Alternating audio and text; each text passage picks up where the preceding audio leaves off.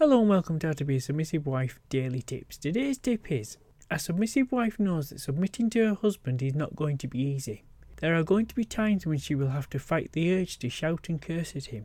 She has to learn to communicate her feelings in a non aggressive and respectful manner. She knows that raising her voice in a disrespectful voice will not help resolve any disagreements, only make them worse. She knows that her husband will listen and take more notice of what she says and thinks if she is calm and respectful.